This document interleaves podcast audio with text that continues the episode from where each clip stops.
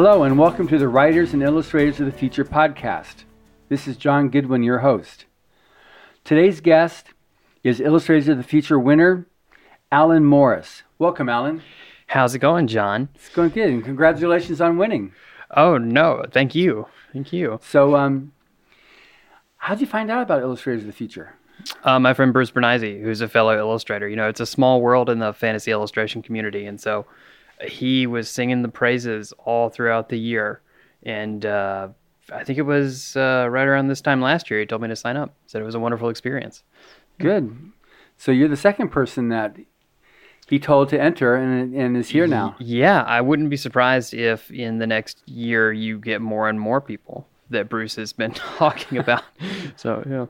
Good. So how long have you been uh, working as an artist? How long have you been moving in that direction? Uh, career wise, um, well, I went to school uh, for art in Cleveland, Mississippi, and didn't pick up a paintbrush till about 2011. I think I was drawing before then, and then my first prof- semi-professional job, you know, just doing work for smaller companies, was maybe 2015. So a small gap there as far as that goes. Yeah, and then it's been a I've been failing upward ever since. so, so what was the thing that like pushed you in the direction of doing art?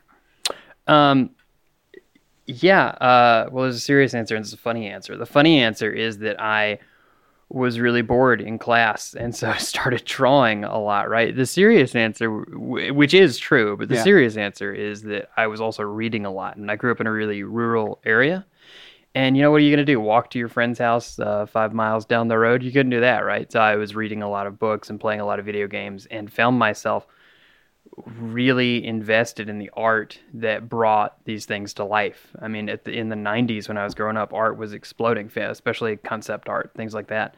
And um, I, I, couldn't resist. I mean, the second I realized that that could be a job, I, we, I was hooked. So I had to figure out how to do that. Wow. Yeah. Good. So on um, you submitted three pieces of art that you won with. Can you tell me about those? Um, yeah, uh, vaguely. I pull. I, I wanted to be a history teacher before I was an artist, and it's because I love history, uh, all parts of it, and I try and work historical narratives into every painting that I do. So I think the ones that I sent in were a little bit grandiose, which is something that you'll see in a lot of my work.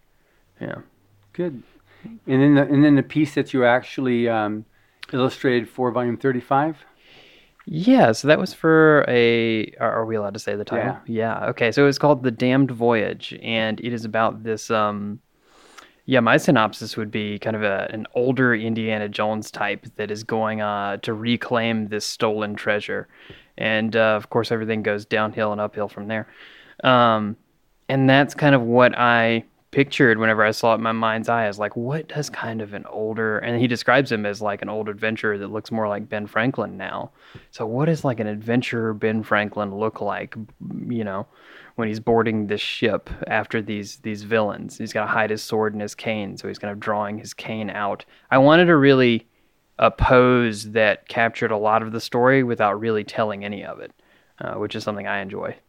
That was I, I loved your that illustration. It was really, really good. Oh, thank you. Yeah. Um, so, any particular artists that have been big influencers for you?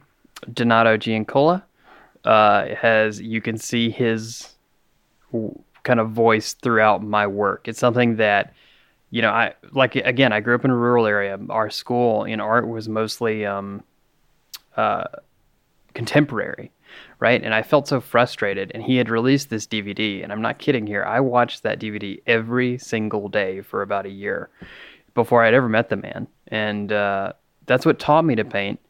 Um, other heroes include Larry Elmore, who's going to be here. I see him as like the father of modern fantasy, right? And then mm-hmm. Todd Lockwood, who was really the person that got me into illustration, and I've been lucky enough to be his assistant and apprentice and his friend for the last two years. So. That's congratulations. That's yeah, great. Thank you. Yeah. Good. So, um, so what are you looking forward to the most this with this coming week? Uh, beautiful sunny California. it is very. It's still cold in Washington. Um, the most getting to hang out with Larry Elmore and the. Uh, I'm a big community guy, and any excuse I can get to talk to other artists and creative peers is an opportunity to kind of raise everyone up at the same time together, right? It's a small world. Mm-hmm. So that's probably my what I'm looking forward to most. So, oh, that's yeah. great. Mm. Good. So, um, do we have anything that we can look forward to seeing from you in the not too distant future? Definitely. You know, the same week, month, the same time that I got this award, I was actually contacted by a smaller company uh, with a big name, Grim Oak Press, run by Shawn Speakman. Um, and he has been doing amazing things. And I got picked up to recreate the covers of Lord Fowl's Bane, which is a, a book uh, by Stephen Donaldson that came out in the uh, late 70s, early 80s. And um, I was over the moon. I got to do seven illustrations for that. Um, it's been a wild ride, and I, I, can't wait for people to see that. That's yeah. awesome. So, yeah. That's great. So, uh, again, congratulations for winning, and look forward to seeing more from you down the road. Definitely, John, and thank you again. Great. Thank you for listening. Stay tuned for our next installment of the Writers of the Future podcast. Subscribe to the Writers of the Future podcast wherever you get your podcasts. Writers and Illustrators of the Future are contests created by L. Ron Hubbard to provide a means for the aspiring writer and artist to be seen and acknowledged. It is free to enter and open to new and amateur short story writers and artists of science fiction or fantasy.